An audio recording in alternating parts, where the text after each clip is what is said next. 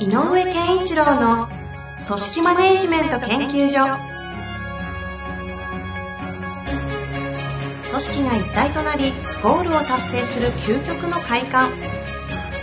上場企業から中小企業まで延べ200社以上の支援を行った井上健一郎が組織人に関するあらゆる問題を分かりやすく解説します。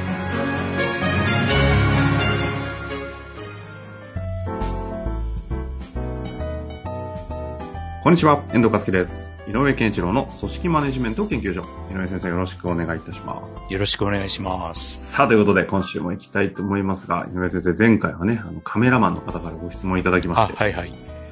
手厳しくね、言ってくる上司と、あの、その気持ちを分かってくれないと、うんそんな言い方しなくてもと分かってくれない部下のこのカメラマンの方とのね、こう、確執のね、話の中で、でも上司の立場に立ったらきっとこうなんじゃないかみたいな話があって、そっちの視点抜けてたなというね、話があったりしたので、厳しい上司を持って、こんなこと言わなくたっていいじゃんというね、気持ちになっている方がもしいらっしゃったら、ぜひそっちの方も聞いていただきたいな、みたいな回でしたけども、はい。そんな中で井上先生、またご質問いただいておりますので、はい。早速いきたいと思います。今回はですね、実はあの386回、有機的組織から機械的組織に変革するときに手放してはいけないものというタイトルでやった方から改めてちょっと組織が動いてきたので質問をさせてくださいということでいただきましたので、早速はい紹介させてもらいたいと思います。はい。えー先日はありがとうございました。有機的組織から機械的組織への変革で取り上げていただいたものです。統括部長という立場ですので、4課長の、4つの課長の直属の部下がおりますということでいただきました。えー今回参画をさせる際に発生する問題に直面しています。課長との関係性の作り方ですとありますが、ちょっとこれ前回の復習をするとですね、はい。有機的組織から今回機械的組織へ切り替えていこうという会社方針が出たようで、その中で機械、有機的な組織に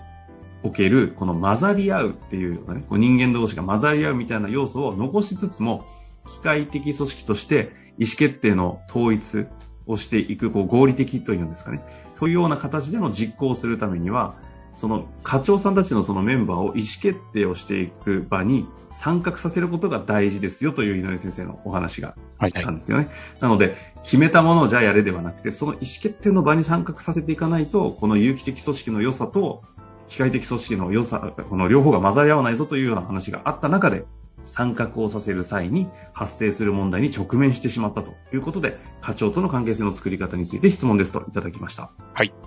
いきます。ある課長はメンバーからの不満が上がってきています。その課長は素直に私や会社の指示に従います。組織の立ち回りもよく知っています。そして別の課長は私の言うことを素直に聞けない人間です。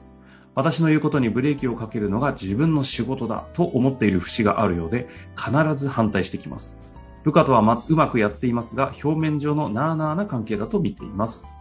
贅沢な悩み2つ質問させてください。1つ目。キャリアがあって素直にアドバイスを聞けない部長や課長やマネジメントに注力せずにワーカーとしての自分を優先する課長に対しては力を入れずにジャッジ、定量評価で査定し会員である次の役職候補の育成に注力しようと思っていますが本当にそれで良いものでしょうか？どの階層に関係性の質の向上の優先順位を置いていいのか悩んでおります。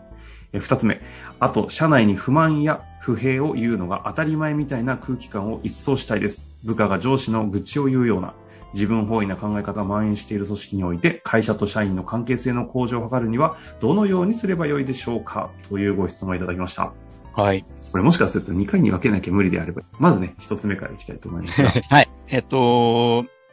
まあ、あの、前回ね、あの、有機的組織から、えっ、と、確かビジネスを、2拠点かな？あったんだけど、えっ、と、ビジネス4事業あったけどってなんかあったような記憶があります。で、それを統合して、えっ、と、やってるという話らしいので、えっ、と、その、統合した事業の統括部長が今この方にながやってるということだと思うんですよね。うんうん今まではバラバラだったものがね。で、その上でちょっと、えっ、と、統括部、統括して事業を展開していくという会社の方針の、えっ、と、まあ、戦略的な意図、意味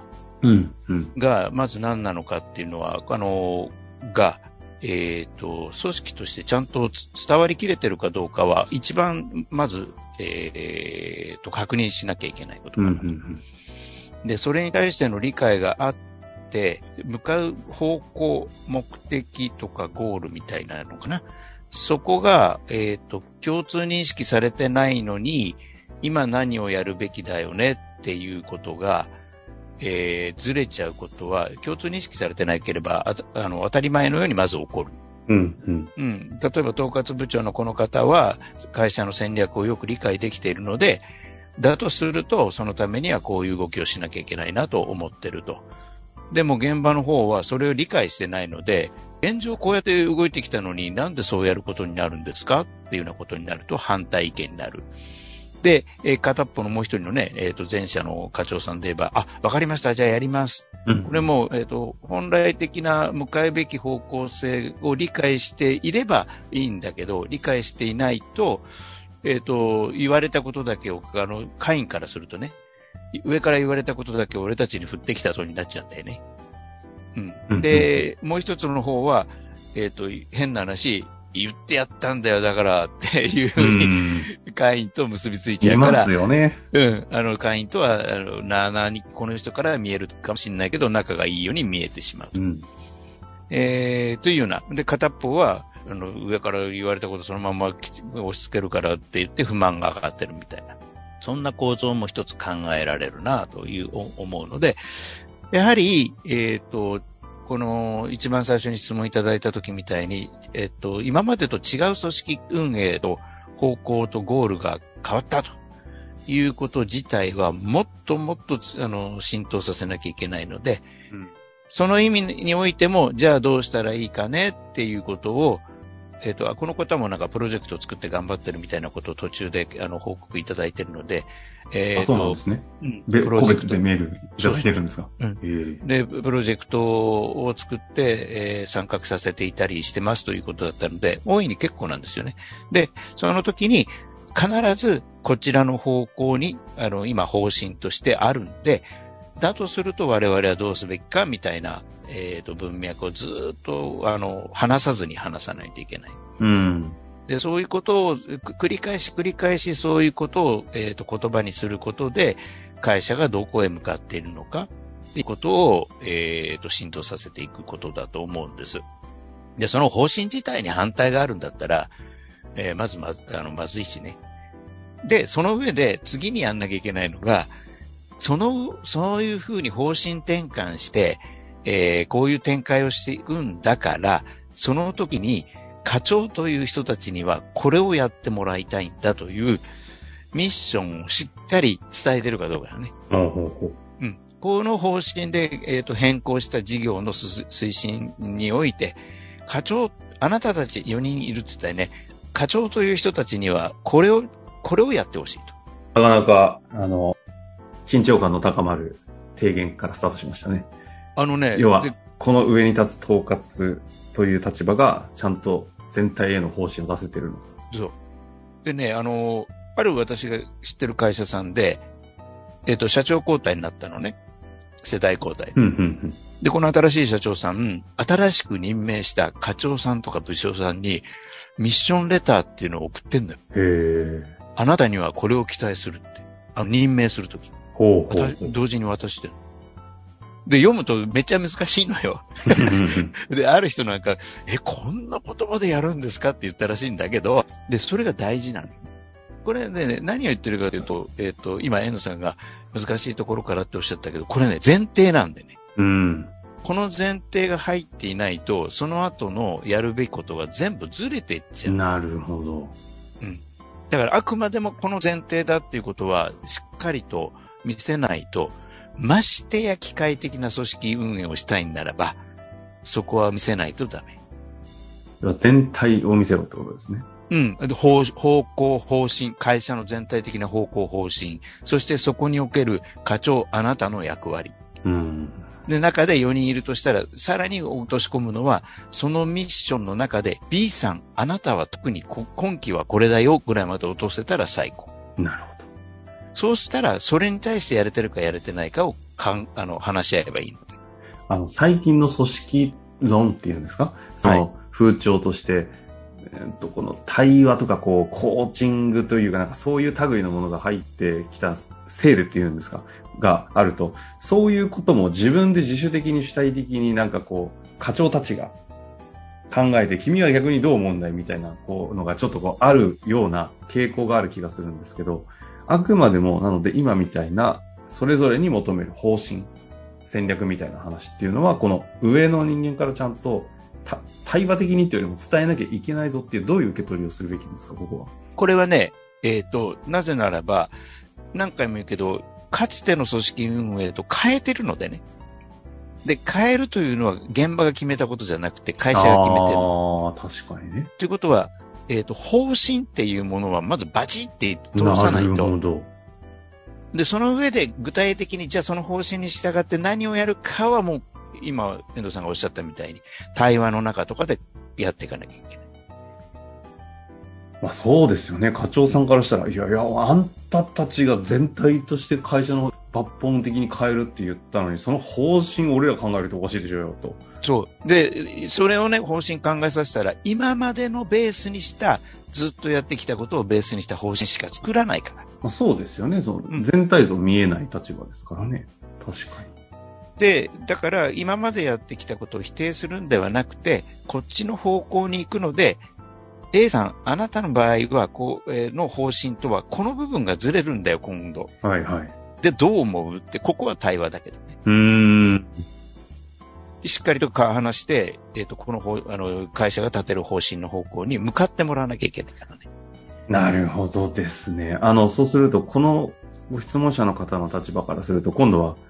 ただこの有機的組織から機械論的組織に切り替えるっていうことを決めたのは、いや、俺じゃなくて上だぞっていう思いも出るのかなと思うんですけど。うん。でも、統括部長だからそれはもう絶対下から見たら一緒。ああ。うん。あの、統括部長という役職になった以上は、えっ、ー、と、下から見れば会社。うん。だと思う。なるほど。だからここが実はしっかりと舵取りをしなきゃいけないので、でね、なんでこんなことを先に言ったかっていうと、はいはい、えっ、ー、と、その、マネジメントがうまくできないとか、から自分のワーカーとしてのところに入り込んでるとか、まあ、そういう人たちには、あの、定量的なことの指標で評価して終わらせちゃっていいんじゃないかっていうのがあったでしょ？はい、ありましたね。で、それやっちゃダメよって話なの。ほうほう要は。だってそれって諦めでしょ？って話。だったら諦められた課長が、を上に仰ぐ会員たちはどうなりますかって話になっちゃう。人材を育てるということに対して直属の部下を諦めるっていう行為はなしですよと。というよりも、えっ、と、会社の向かうべき方向を、えっ、と、しっかりしたいんならば、そこに役割として駒を張ってるんなら、その駒をいや、貼ってあるけど、このコマ使えないねって捨てるものではないということなのよ。で、捨てるんであれば、ちゃんとあなたがやるべきとことはこれです。でも、やれてないよね。じゃあ、やっぱり現場のスペシャリストという道を歩んでねって言って外してあげなきゃいけない。なるほど。ちゃんと人事転換、降格ないし、そういう処置を打った上で、その話、あの、下を育てるっていうのを決めるのはいいが、そこをほったらかしにして、その人はもうそのままでいいけど、下をっていうのはあっちゃがんということです。うん。で、下を育てるは同時にやっても構わない。うん。うん。で、さっき、あのさっき言ったように途中でプロジェクトとか立ち上げてますっていうのがあったんで、やっぱ次期、あの、役職候補なんかは、どんどんそういうプロジェクトに参画させて、そこで鍛えていくってことは大事だと。なるほどですね。今日は厳しめ健一郎出ましたね。あの、やっぱこの方がブレちゃいけないんだよね。あうん。あの、会社の方針変更で新しい事業展開をやろうとしてるので、ぜひ、で、一番大事なポジションにいるから、この方が迷いもある、悩みもある、なんか嫌な感じも、もちろん違和感も覚えてると思うんだけど、でも、やっぱり、まず今一番大事な初年度、事業転、えっ、ー、と、戦略転換した時の初年度、何を一番やんなきゃいけないかは、方針の徹底。なるほど。もう何回口が酸っぱくなるなるぐらい言う、言う。相手の耳にタコができるぐらい言い続ける。ことがまずないといけないから、あの、えっ、ー、と、うまくいくためにどうしようかなっていう方向に行く前に、で、この方針を立てて、これだけみんなと話してるのに、あなたはうまくいかないねっていうのは、この次にしなきゃいけない。話なんだけど。方針を本当にちゃんと立て切って自分自身が立ってるのかということをまず確認した上で、現場の彼らとの関係を考えるっていうのはいいけど、それをなしにして、関係がどうだどうだっていう話ではないっていうことです。うん。だから、関係の質っていうのを一番最初に、どこからというよりも、関係の質っていうのは、えっ、ー、と、ベクトルを合わせるっていうことが一番大事。で、気持ちよくベクトルが合うっていうことが大事なので、感情的な面も大事だよね、ということだから、さっきのその課長さんの例で言うと、えっ、ー、と、一人は、えっ、ー、と、言うこと、方針、あ、だから言うとすごく全部、あの、素直に聞いてくれるみたいな人と、えー、何でも反対するみたいな。あったとしたら、何でも反対する人に対しては、この、この方向と方針にで基づいて考えたときにもそうかなって切り返す。なるほど。うん。またそうですね、そこがない限り、対話にならないですね、結局。で、素直に聞く人でもそうよ。あの、この方針でそれでいいって、そう思うっていうこともちゃんと確認して。まあ、その話を聞くと、二つ目のね、ちょっと質問答えれてませんが、社内に不平や不満を言うのが当たり前みたいな空気感を一掃したいということに関しては、ちょっと次回取り扱いますかと思いますが、あのね、方針の話でまとまってる感じもしますよね。そう、あのね、まずやることはそれなので、えっ、ー、と、不満不平が生まれない、えー、ことをやるには、その会社がどこに向かってるかをしっかり立てた上で、それにそれに、に対してみんなが自由活発にものを言えるかどうかが次だから、えっと、まずはこれ立てないと文化形成できないから。なるほど。じゃあ、この立てた上で、その立てたものとかの中の対話の中に不平不満がもし上がってるんであれば、ちょっとその上で話はできるけど、今のタイミングだとちょっとできないかなというタイミングということですね。あの、もう明確に問題をね、今回、あの、解決策というよりも、問題をね、ボンと出してくださいましたし、それを立てることがそのまま解決になるんだろうと思いますので、ぜひ、あの、真剣にね、聞いてくださっておりますので、頑張っていただきたいので、ぜひまた、ご報告とご相談、一緒に考えたいなと思っておりますので、お待ちしております。はい、お待ちしてます。はい。ということで終わりましょう。ありがとうございました、はい。ありがとうございました。